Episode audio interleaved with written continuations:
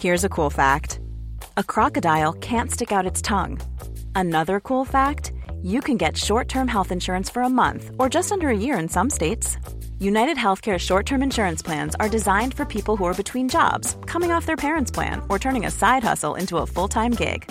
Underwritten by Golden Rule Insurance Company, they offer flexible, budget friendly coverage with access to a nationwide network of doctors and hospitals.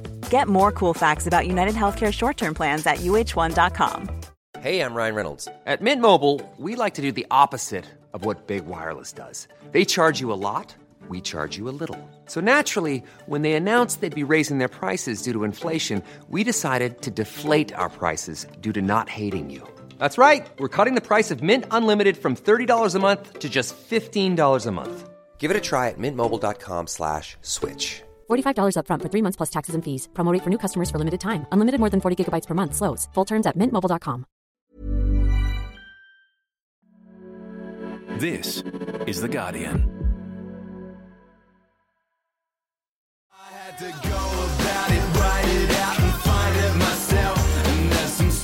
I can tell you. Hello from the final word Ashes Daily. Welcome to Emma John. This is the UK. Or something like that. Look, it's all very well for my Australian colleagues Adam Collins and Geoff Lemon over in Melbourne. For them, the Boxing Day test actually starts on Boxing Day. Here in England, the game's scheduled start was 11:30 p.m. on the 25th of December, so you'll understand if I'm not in the sharpest of states. I blame the brandy butter for the blurry confusion I experienced during the first session of this third test. Rain had delayed the start, so I stole a little nap, and when I woke up to see Joe Root and Dawid Malan at the crease together at 13 for 2, I did hope for a moment that we were seeing a replay of the last test and in a sense, we were.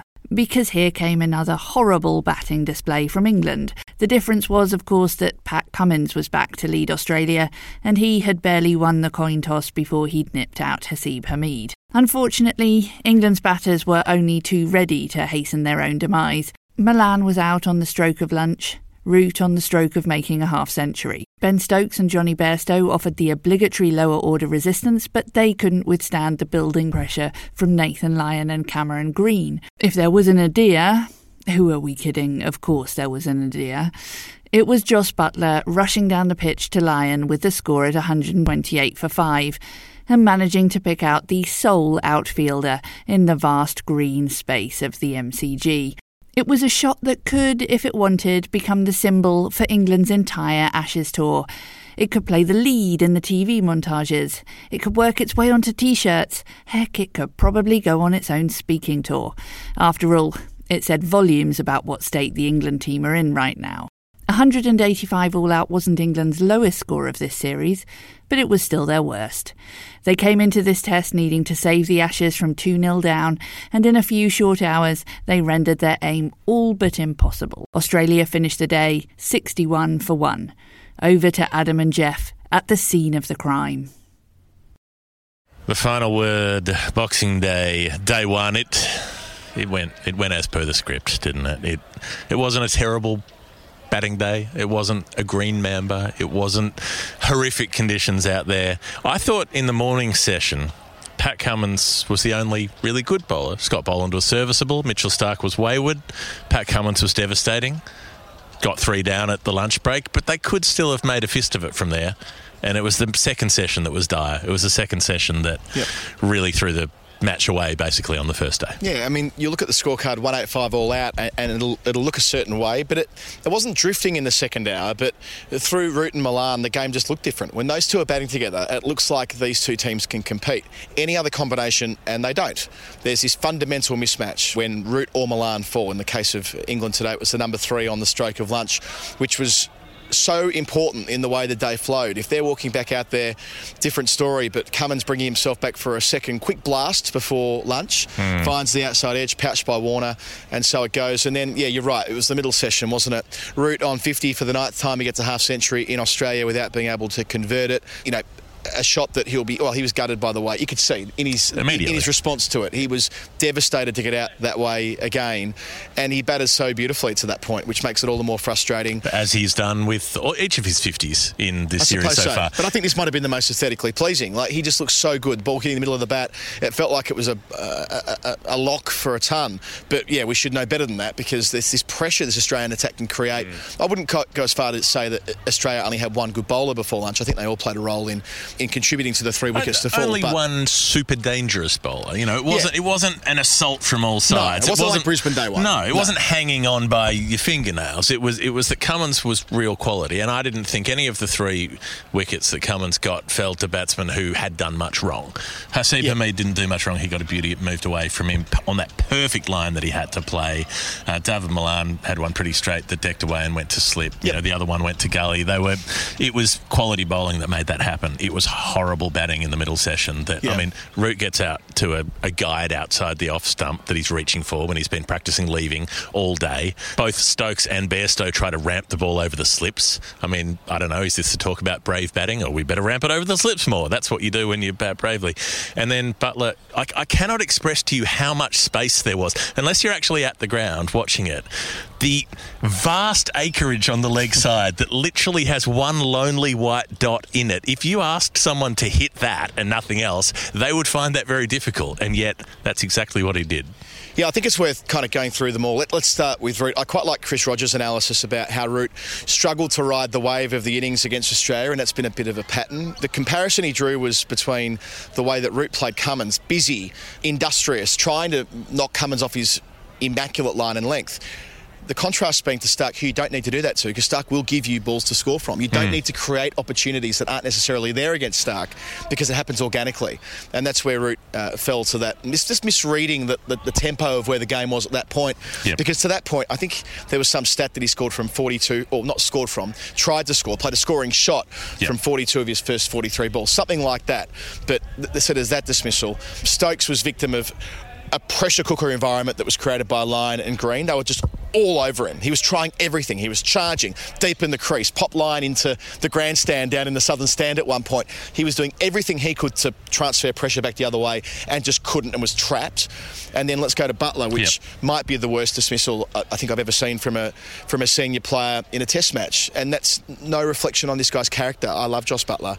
Um, he's brought me so much joy over the years, but for me, it looks a tired man. It looked an exhausted man in so many ways that how could you arrive at the conclusion at that particular juncture that the right thing to do was exactly that? I mean, yeah, there's the acreage, but then there's why is there the dance? Why is there the risk at that point? It's all about risk mitigation, the over before tea, especially when they lost a wicket, the over before lunch, especially when they'd lost uh, already lost three wickets in the session. But Yeah. he, he, he couldn't resist and, and paid the price. And there will be understandable questions about his suitability to continue through the rest of the series. If it were me, I'd just send him home. If they're 3 0 down in two or three days' time, I'd say, Josh, get a break, man. You've got a lot of cricket ahead of you in 2022. Forget about cricket for a month or two. Yeah, and look, Jonny Bairstow looked pretty good. Made 30 odd and did that thing that he does where he looks pretty good for 30 odd and then gets out. Uh, he he was less culpable in that he did get a difficult delivery from Yeah. Starc, but he was still shaping to play the uppercut and he still tried to play it. You know, it came back at him, followed him a bit, kept a bit lower.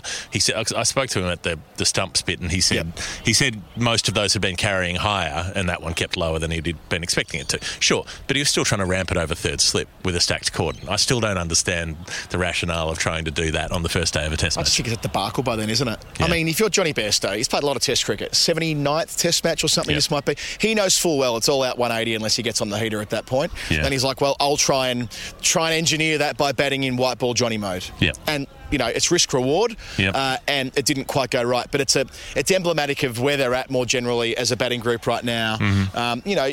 We brushed over the Zak Crawley dismissal, but it doesn't look great when trying to play a ball to mid wicket that ends up at gully.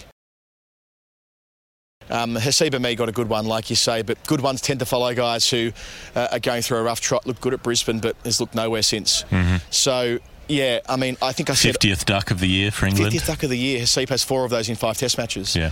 To Andy just- Zaltzman told me that out of 15 tests this year, an England opener has made a duck in 12 of them. Yeah, well, there you go. It, I mean, Like, it- it- put Woakes to open is not actually crazy at this point. Like he might, like- ma- he might make 15. You know, It sounds like what I was saying in 2018. Make Yeah. Stokes open, Yeah. Woakes rather open or bat three. I just feel like that. You know, I'm backing over some old territory here, but it just felt so inevitable today. From the Yeah. moment that Cummins won the toss, we could have we could have had a, a stab at making this podcast at 11 o'clock, Yeah. and we would have got near enough to the pin. And that's because there's no competitive tension in this series right now, and that's desperately sad. It, it, it was more of a debacle, I felt, because the bowling conditions weren't as good. It wasn't like Brisbane was tougher than this. You know, Brisbane they were more likely to get out to decent bowling. Today it was a fair bit of, I don't know, giving up sort of shots. But What do you make uh, of? What do you make of? Just put a question to you. Are we nearly at the point now where Pat Cummins is like the greatest Australian fast bowler?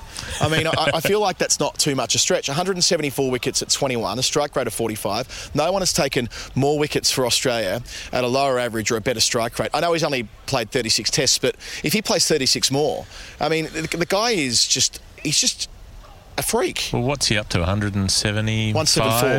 174 now. I mean, Yeah. is- there's nothing he can't do, and he's getting better test on test. And he's captaining the and he's captain. Remember Yeah. that debate about whether his bowling would be Would as suffer. as, as, as if he was wearing the captain's armband? Remember and, that? And yeah, it probably won't be as good in Chennai, for instance, but uh, in these conditions, in home conditions, he was so good. He looked very good for the rest. Looked like, you know, I, I think in hindsight, it'll be almost a masterstroke that he got coveted out of a test match Yeah. because he's got through two five test Ashes series before, but they had longer breaks between the matches. I think he would have really struggled to get through. So each of those had a period of 10 days somewhere with a tour game or whatever where he didn't have to play. This time they were all five, four, three, four, five, six day turnarounds. I don't think he would have got through all five, and I think it would have been a huge angsty debacle. Like, you can't rest the Australian captain, and they would have either played him and broken him, or people would have been furious when he got a rest, and maybe Australia lost the match or something. Well, well, even In- the way, even the way that Scott Boland can walk in today and look pretty much at home. I know that Hazlewood will play next week. I saw him bowling in the nets today. Like, cool, whatever, no dramas. But there have been six Australian fast bowlers used in three Test uh-huh. matches, and all of them have done Um, well for their country. No one has been, so to speak, the weak link. They could Yep. play any combination of those six right now, and they're going to take 20 wickets. Mm. And that is an envious position to be in when you consider that only what. 10, 11 months ago, whenever that final test was at the Gabba, they were so anxious about keeping the big four together. They played them all the way through the series and they were knackered by the end of it. So it shows some growth, even if it was in hmm. Cummins' case because of COVID and Hazlewood's a niggle. But it shows that they've got this bigger picture mentality, which was such a benefit in 2019 in England. And unt- until this season, at least for the moment, I mean, they've never had a proper all rounder really since about Keith Miller, and now they've got a guy who can bowl 144 k's an hour and bowled the best delivery of the day. You know, didn't take a wicket, but the ability that Green has to bowl those ones that take off, that shoot up with pace, or that move a bit off the seam at the same time. You know, he bowls some devastating stuff. He, he has now taken six wickets in the series. Two of them are Joe Root, two of them are Ben Stokes. Yeah. I mean, he's bowling routinely. I'm not saying like a ball or two, routinely at 144, 145, with that laconic approach, loping in from that height. He's going to take a disgusting amount of test wickets for a test number six if it plays out that way. If he's as long as his body stays together, and Yeah. you know, I'm always anxious about predicting big things for players in case that you know it may not happen. But at the moment, he's got that possibility. So, look, some wonderful things happen, some terrible things happen today. Uh, the final word Hall of Fame. This is uh, this is where we pick our favourite moment of the day. Yes, and I had the presence of mind to listen to them as we went today, Geoff. I'm not scrambling at the last minute before we hit record. Uh, the Welcome to Country from Aunty Joy, the Indigenous Welcome to Country, always special at the MCG. But when she acknowledged Scott Boland and congratulated him as an Indigenous Australian cricketer, the way the MCG responded, it was such a special Boxing Day moment, as it was when Boland came on to bowl, as it was when he got his first wicket. It was reviewed. They got the double celebration. I just loved everything about Scott Boland's day. He's the oldest seamer to debut for Australia since 1950. So he wouldn't have thought this was going to happen, and, and it does, and it's Yeah. beautiful. Uh, and I think you know days like today we can kind of step back from all of that and, and see a guy who's worked his guts out for a decade at Shield level, getting his chance and taking it with two hands. Well played. Especially that, I was also going to nominate that response to his wicket because, you know, he's not the biggest superstar Victorian player. He's not the one you'd most expect, you know, the MCG to roar about. And yet, there, were- there they were when it came up as three reds for the LBW. Like, they could not have been more pumped There was Scott Boland knocking over the number eight when England were, you know, six for bugger all, but didn't matter. They were delighted. We love you because you're a Victorian, as we, as we used to sing when we were younger. down at both no, no, um, no, no, no. Speaking of no, no, no, no, no, no, no, no, no, uh, Jonny Bairstow asking for a banana, one over after tea. Uh, that wasn't orthodox, but hey, do what you need to do, Make those bodies sing. There was a there was a uh, there was a picture that uh, Make those Johnnies sing. Adam Zwar posted of Jonny Bairstow today, sort of uh, blowing his cheeks out. He goes, "Oh, dead ringer for Henry VIII." He absolutely is a dead ringer at the moment for Henry VIII, especially when he kind of does the thing, uh. Yeah. which he was photographed doing uh, earlier today. Yeah, right. Okay. Um, well, So they're my nominations. Do, do you think? it- Did, did you know that Peter Siddle used to enjoy eating a banana once in a while? Do you think we could have about three years of endless commentary about Jonny Bairstow enjoys eating a banana once in a while? Oh, yeah, the uh, the yellow fruit that you peel. Oh, I loves those. That, that headline in the Daily Mail, that long protracted deadline, in, headline, deadline, headline in the Daily Mail, which read, "Yes, we know that Peter Siddle likes to eat bananas, but isn't 13 a day a bit on the a bit on the high side or something like that?"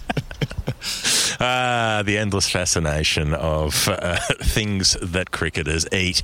Do we do we have a player of the player of the day? Is Pat Cummins, isn't it? Player of today's Pat Cummins. Uh, he's taken now over 100 wickets in Australia at 20.6. Uh, these numbers are getting better. You know how some cricketers start their Test career and have ridiculous starts, like Kyle Jamieson averaging 16 right now. He won't average 16 in a couple of years. Pat Cummins is on the cusp of having a bowling average that starts with 20, not 21. You can kind of count on your fingers the number of prolific fast bowlers who have done that since 1900, and who knows where it'll go from from here. Uh, I I mean, what can you say? This guy just bursts open Test matches every time he chucks himself the ball. Yeah, which he can now do. He can choose to have it whenever he likes. All right, that's enough from us. This has been the final word, Ashes Daily. We will be back, as the name suggests, each day of the Ashes. That might be three days for this Test match, the way that it's looking at the moment. Probably. Uh, we would like it to be more, honestly. You may think that we're enjoying this, uh, but we'd rather like it to be somewhat more competitive. Uh, look, Geoff Lemon, Adam Collins, uh, that's us. You can find us on patreon.com slash the final word or other places on the internet. Let us know how you're enjoying the show. And uh, we will be back with you for day two. See you. No. I had to go about it, write it out and find it myself. And there's some stories I can tell you. That's it for today. Thanks from Adam, Geoff, and me for listening. We will see you back here tomorrow. If you liked this episode, don't forget to subscribe wherever you get your podcasts. The episode was produced by Sophia Tarek, and The Final Word is produced by Bad Producer Productions and edited by James Hurley. The executive producers are Gabrielle Jackson and Melanie Tate. I'm Nick Friedman. I'm Lee Alec Murray. And I'm Leah President, and this is Crunchyroll Presents The Anime Effect. We are a new show breaking down the anime news, views, and shows you care about each and every week. I can't think of a better studio to bring something like this to life. And Yeah, I agree. We're covering all the classics. if I don't know a lot about Godzilla, which I do, but I'm trying to pretend that I don't right now. Hold it in, hold it. And our current faves. Luffy must have his due. Tune in every week for the latest anime updates and possibly a few debates. Oof. I remember, what was that? Say what you're going to say, and I'll circle back. you can listen to Crunchyroll Presents The Anime Effect every Friday wherever you get your podcasts. And watch full video episodes on Crunchyroll or the Crunchyroll YouTube channel.